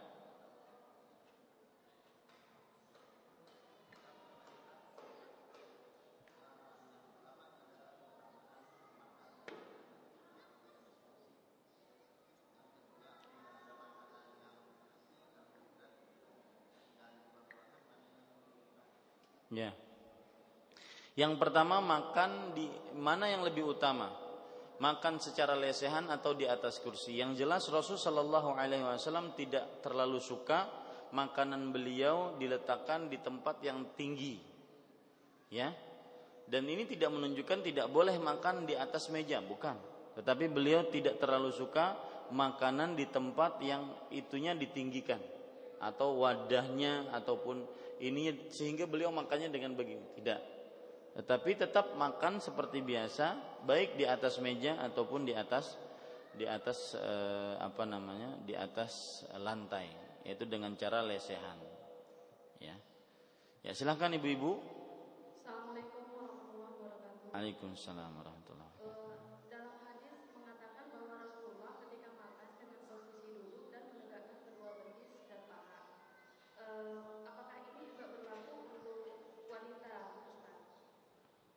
warahmatullahi Iya, sama Ibu. Karena seperti yang saya katakan tadi di awal bahwa tidak ada perbedaan yang boleh dijadikan perbedaan antara laki-laki dan perempuan kecuali berdasarkan nas dari Al-Qur'an ataupun hadis Rasulullah SAW. Asal hukum semua pe, apa namanya? semua syariat baik sholat, puasa, zakat, haji ataupun adab-adab makan dan minum, adab berpakaian nantinya asal hukumnya sama kecuali yang di eh, yang dikhususkan untuk perempuan.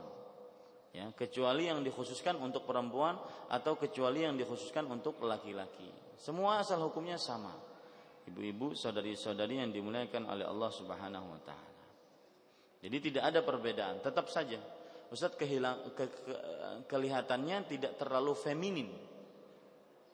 Ya, masa perempuan ngangkat kakinya gitu. Maka ya, itu termasuk hal yang harus kita jauhkan dari perasaan kita karena asal hukumnya dianjurkan untuk tata cara makannya seperti itu. Wallahu a'lam. Nah, Ibu, silahkan yang lain. Ini dari radio nggak ada pertanyaan? Sudah. Silahkan.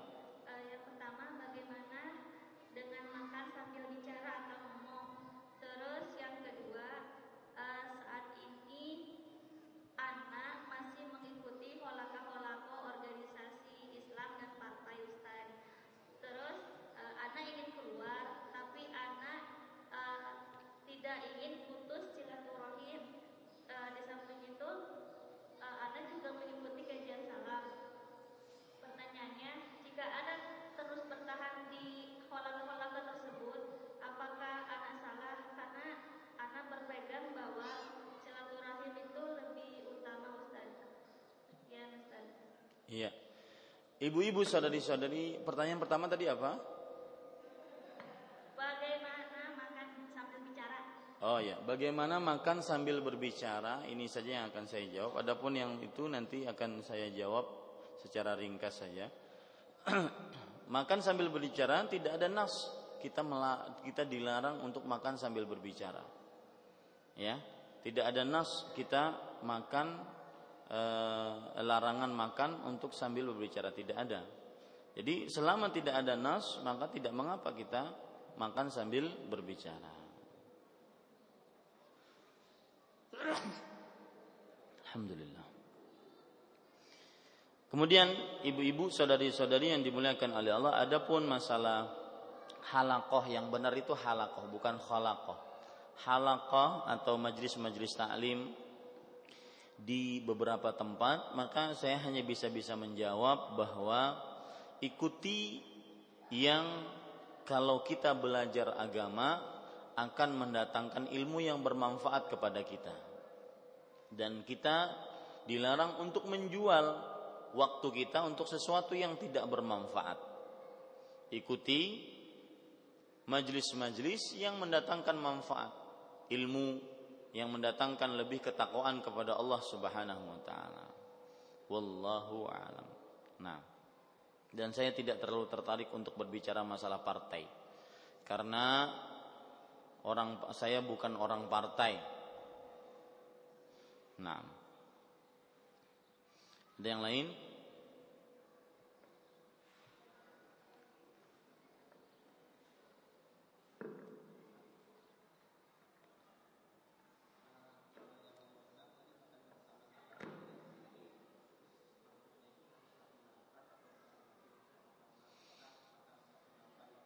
Satu nampan.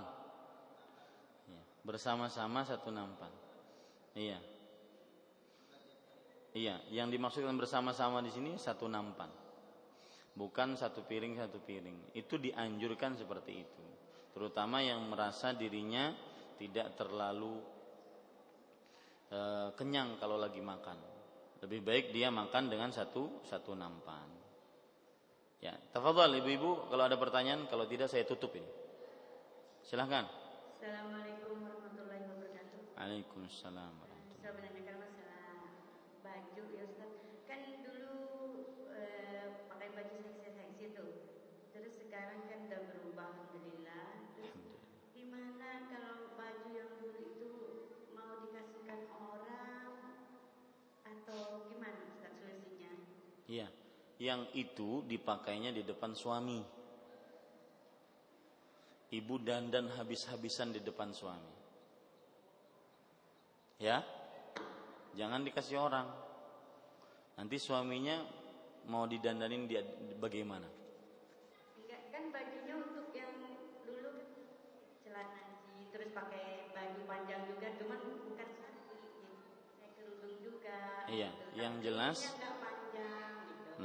Kalau yang seperti itu, ibu, silahkan pakai di rumah tidak mengapa. Kalau untuk diberikan kepada orang, maka kalau kita bisa memastikan dia bisa dia hanya memakainya di rumah, maka tidak mengapa kita kasihkan. Tapi kalau seandainya kita tidak bisa memastikan, maka tidak ada cara lain kecuali didiamkan atau dimusnahkan. Ya. Karena Allah Subhanahu wa taala berfirman di dalam Al-Qur'an, "Wala ta'awanu 'alal itsmi wal 'udwan." Janganlah kalian tolong menolong dalam dosa dan permusuhan.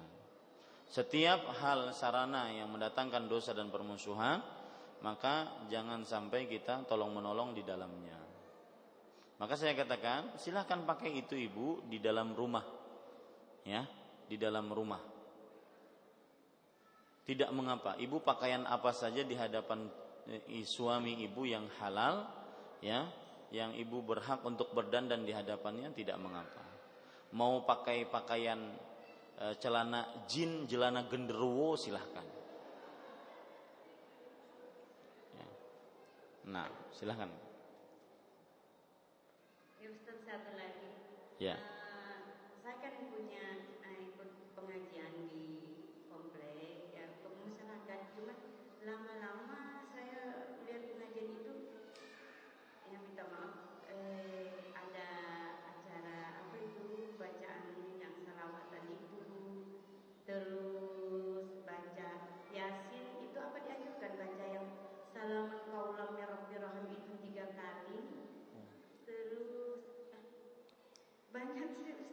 terus yeah. baca penangkip sesama juga. Dan kebetulan ini hari Jumat depan di belakang rumah saya. Hmm, yeah. gimana itu Ustaz? Saya menyikapinya. Yeah. saya minta solusinya. Makasih. Yeah. Assalamualaikum warahmatullahi wabarakatuh. Waalaikumsalam warahmatullahi wabarakatuh. Ibu uh, untuk pekerjaan yang belum dicontohkan oleh Rasul Sallallahu Alaihi Wasallam maka kita eh, kita diwajibkan untuk menjauhinya ya kita diwajibkan untuk menjauhinya karena nanti kita berhadapan dengan Allah Subhanahu Wa Taala bukan berhadapan dengan manusia dan kita ber, ber, berkata jujur kepada baik itu tetangga kita ataupun e, jamaah pengajian kita bahwa untuk acara yang seperti ini saya mengetahuinya belum ada contohnya dari Rasulullah SAW.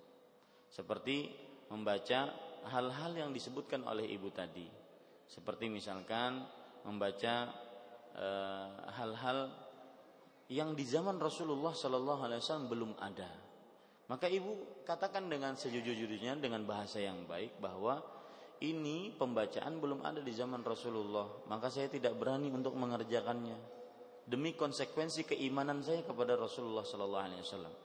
Bahwa orang yang beriman kepada Rasul sallallahu alaihi wasallam dia salah satu konsekuensinya adalah alla yu'badallahu illa bima syara'a tidak beribadah kepada Allah atau Allah tidak diibadahi kecuali dengan yang disyariatkan. Nah, begitu jawabannya Ibu, ya. Dan seperti yang Ibu sebutkan tadi, memang wallahu alam saya lebih berkeyakinan bahwa hal-hal tersebut belum ada contohnya dari Rasul Shallallahu Alaihi Wasallam. Kalau seandainya ada contohnya, niscaya akan dikerjakan oleh Rasulullah Shallallahu Alaihi Wasallam.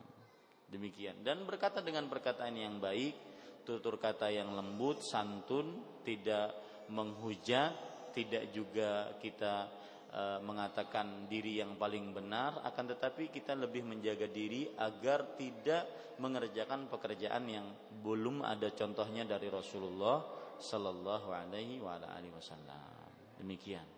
Wallahu alam.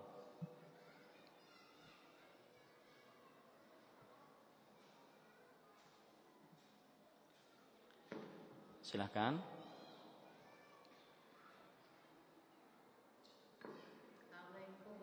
Waalaikumsalam warahmatullahi wabarakatuh. Silakan Ibu. Bagaimana kalau ada orang yang berbisnis tapi bisnisnya lewat riba Ustaz? Terus ya. ada orang lain memakan makanannya sebagai saudara orang tua atau ada uh,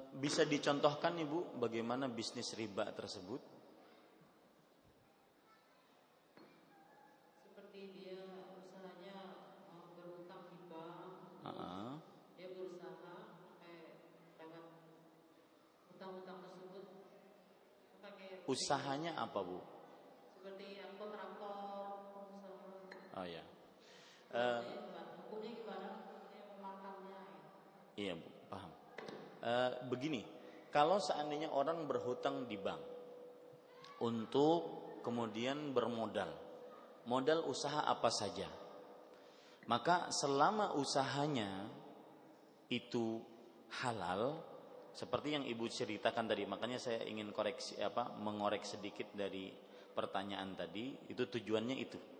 Selama usahanya halal, seperti orang minjam uang di bank untuk menjadi seorang kontraktor bangunan atau orang minjam uang di bank untuk membuka usaha supermarket dan yang dijual di supermarket tersebut halal barang-barang yang halal menjadi kontraktor bangunan, kontraktor bangunan-bangunan yang halal-halal. Dan dia pun ketika menjadi kontraktor bangunan tersebut, dia dalam keadaan uh, jujur, amanah. Kalau seandainya semennya adalah semen Gresik misalkan atau semen Padang misalkan, maka dia sesuai dengan kesepakatan. Ya. Maka pada saat itu hasil yang dihasilkan adalah halal dan dia memang berdosa ketika dia meminjam uang di bank tadi. Dosa itu. Dan dia harus segera bertobat kepada Allah. Adapun hasil yang dia hasilkan tetap halal karena pekerjaannya halal. Kecuali memang zat pekerjaannya haram. Seperti orang-orang yang bekerja di bank konvensional, bank yang penuh dengan ribawi. Nah, itu hasilnya gajinya haram, Bu. Bisa dibedakan ya, Bu? antara dua hal. Yang satu dia minjem uang di bank itu haram, jelas itu riba. Dan sebagaimana disebutkan dalam hadis Rasul mendapat laknat dari Allah Subhanahu wa taala. Nah, akan tetapi kemudian uang tersebut dia gunakan untuk proses pekerjaan mengais rezeki yang halal-halal. Maka itu tetap halal hasilnya. Ya, yang dia lakukan di sini hanya adalah meminjam uang dan itu riba dan itu dapat laknat Allah Subhanahu wa taala. Adapun yang dia kalau seandainya memang zat pekerjaannya itu riba, maka itu baru diharamkan hasilnya dan hasilnya pun haram. Tidak diperbolehkan seseorang untuk mencari mengais rezeki dengan cara seperti itu. Wallahu a'lam. Naam. Bisa dipahami ya, Bu, jawaban saya? Yang Ibu bertanya tadi bisa dipahami? Iya, Bu. Silahkan. Ini ada pertanyaan dari radio. Assalamualaikum Waalaikumsalam warahmatullah. Yang mau saya tanyakan, bagaimana waktu kita makan ada HP berbunyi? Apakah harus kita angkat HP-nya dulu atau kita biarkan saja sesudah kita selesaikan baru kita angkat HP-nya? Maka tidak ada tuntunan apakah uh, makan sambil eh ya Allah assalamualaikum tidak ada tuntunan apakah boleh atau tidak boleh yang jelas jangan sampai eh, apa namanya merusak adab-adab makan tadi. Silahkan mau diangkat mau tidak diangkat tidak ada tuntunannya. Hal tersebut kembali kepada kemaslahatan. Assalamualaikum Waalaikumsalam. Bolehkah kita makan? Diundang institusi ribawi untuk makan. Nah ini permasalahan. Nah ini bu ini contoh yang saya contohkan tadi ya. Misalkan diundang oleh bank konvensional yang mereka itu adalah prakteknya memang praktek ribawi. Apakah boleh atau tidak? Kalau saya pribadi saya tidak memakannya. Ya, saya tidak memakannya. Ini ibu-ibu saudari-saudari yang dimuliakan oleh Allah Subhanahu wa taala. Pertanyaan selanjutnya ada dari Radio Gema Madinah. Assalamualaikum Waalaikumsalam warahmatullahi Bagaimana hukum makan dengan berdiri? Karena kadang-kadang kita mau cepat-cepat bekerja Supaya menghemat waktu bekerja. Maka jawabannya diharamkan makan dan minum sambil berdiri. Ya Makan dan minum diharamkan sambil berdiri Rasulullah sallallahu alaihi wa alihi wasallam bersabda, "La yashrabanna ahadukum qa'iman." Artinya, janganlah sekali-kali salah seorang dari kalian makan dalam keadaan berdiri. Atau eh, dalam hadis ini disebutkan eh, minum dalam keadaan berdiri. Dan minum di sini bukan zatnya minum dan bukan tujuannya minum tetapi kebanyakan orang minumnya saja yang dia berdiri. Adapun makan jarang orang berdiri. Makanya disebutkan oleh Rasulullah Shallallahu Alaihi Wasallam, ya makannya, eh, minumnya yang berdiri, ya minumnya yang berdiri. Tetapi bukan berarti tujuannya minum, tetapi tujuannya adalah makan dan minum. Kenapa disebutkan cuma minum? Karena kebanyakan orang minumnya yang berdiri, bukan dalam keadaan makannya. Hadis tadi diriwayatkan oleh Imam Muslim. Dan uh, insya Allah Taala kalau Senin depan saya ada di Banjarmasin, kita mengaji kajian ini, tapi se sepertinya tidak ada. Ya, saya akan tambahkan adab-adab yang lain yang belum disebutkan oleh Syekh dalam adab makan dan minum. Wallahu a'lam. Nah, ada yang lain? Ibu yang hadir di sini silahkan. Ya. Untuk pertanyaan minum, ya, adab-adab minum insya Allah pada pertemuan yang akan datang kita akan bahas. Karena ada pertanyaan dari pendengar radio Gema Madinah FM Martapura, ini bolehkah minum sambil jongkok? Jazakallahu khairan dari hamba Allah di Martapura. Yang tidak boleh adalah sambil berdiri. Adapun sambil berjongkok maka tidak mengapa. Wallahu a'lam. Ibu-ibu di sini ada pertanyaan? Kalau tidak saya tutup. Cukup?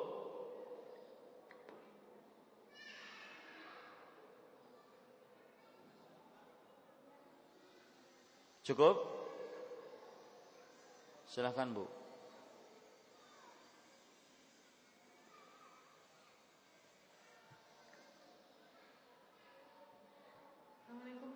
Waalaikumsalam warahmatullahi wabarakatuh. Maaf sedikit di luar tema. Silahkan. Uh, eh, kalau misalkan di rumah orang tua mengadakannya sinar, sementara saya tidak mau, otomatis kan saya harus membantu orang tua dalam mengadakannya sinar. ini. gimana jadi Ustaz? Tidak bisa dibantu ibu. Ya, tidak bisa dibantu. Karena itu namanya tolong menolong di dalam dosa dan permusuhan. Yang ibu harus kerjakan menasehati sang ibu dan kepada kaum muslim yang mendengar kajian ini di luar sana, permasalahan yasinan bukan perkara seseorang dilarang membaca yasin, bukan. Akan tetapi ketika ada annya itu yasinan. Yasinan, ada annya itu, permasalahannya adalah di sana ada sebuah kelaziman membaca surat Yasin pada waktu-waktu yang tertentu dalam keadaan-keadaan tertentu dengan sebab-sebab tertentu. Nah, penentuan ini yang belum ada contohnya. Misalkan setiap hari Jumat, setiap malam Jumat, ya, bukan permasalahannya membaca surat Yasin. Permasalahannya adalah penentuan pada surat itu. Penentuan kenapa harus surat Yasin yang kedua, penentuan kenapa harus malam Jumat atau hari Jumat atau hari-hari yang ditentukan. Kemudian penentuan kenapa sebabnya. Sebabnya kenapa kemudian ada sebab itu lalu dibacakan surat Yasin. Kemudian penentuan harus beberapa kali atau satu kali saja. Nah, penentuan-penentuan ini secara khusus kenapa dikhususkan dan belum ada dalil itu yang dipermasalahkan. Yang jelas saya tidak me, bisa menjawab pertanyaan-pertanyaan seperti ini kecuali hanya dengan cara mengatakan kita semestinya beribadah harus sesuai dengan petunjuk Rasulullah Sallallahu Alaihi Wasallam. Seperti misalkan mengkhususkan membaca Yasin pada malam Jumat. Rasulullah Sallallahu Alaihi Wasallam bersabda, لا takhtassu lailatal Jum'ah bi'ibadatin min bainil layali. Janganlah kalian mengkhususkan malam Jumat dengan sebuah ibadah dari ibadah-ibadah eh, dari malam-malam lainnya. Ini hadis diriwayatkan oleh Imam Muslim. Ya, jadi berdasarkan hadis ini tidak bisa kita mengkhususkan sebuah ibadah dibandingkan ibadah yang lainnya. Nah, demikian, wallahu alam. Waalaikumsalam warahmatullahi wabarakatuh. Iya bu. Iya. Satunya itu punyanya NU, yang satu Muhammadiyah. Tetapi saya di sana itu karena sebagai sesepuh saya dimintai donatur untuk anak yatim di Muhammadiyah juga. Lalu di NU juga. Kalau bagaimana sikap saya kalau memang di NU itu tidak boleh menyumbang. Saya mohon itu ya. Terima kasih. Uh, saya tidak berbicara tentang uh, sebuah nama organisasi ya Bu. Yang jelas apabila kita mengumpulkan sebuah dana untuk menyumbang dalam kegiatan Islam yang dibenarkan oleh Islam maka silahkan kita berkecimpung di dalamnya. Sekali lagi saya tidak e, berbicara atas satu organisasi apa pun entah itu organisasi Nahdlatul Ulama ataupun Muhammadiyah karena itu adalah organisasi masyarakat dan kita tidak ingin memojokkan satu dengan yang lainnya. Tapi saya hanya bisa mengatakan bahwa apabila kita ingin berkecimpung dalam kegiatan-kegiatan masyarakat, maka berkecimpunglah dalam hal-hal yang memang kita boleh untuk saling tolong menolong di dalam kebaikan dan ketakwaan. Dan janganlah kita saling tolong menolong dalam dosa dan permusuhan. Nah, seperti itu Bu ya. Dan ya.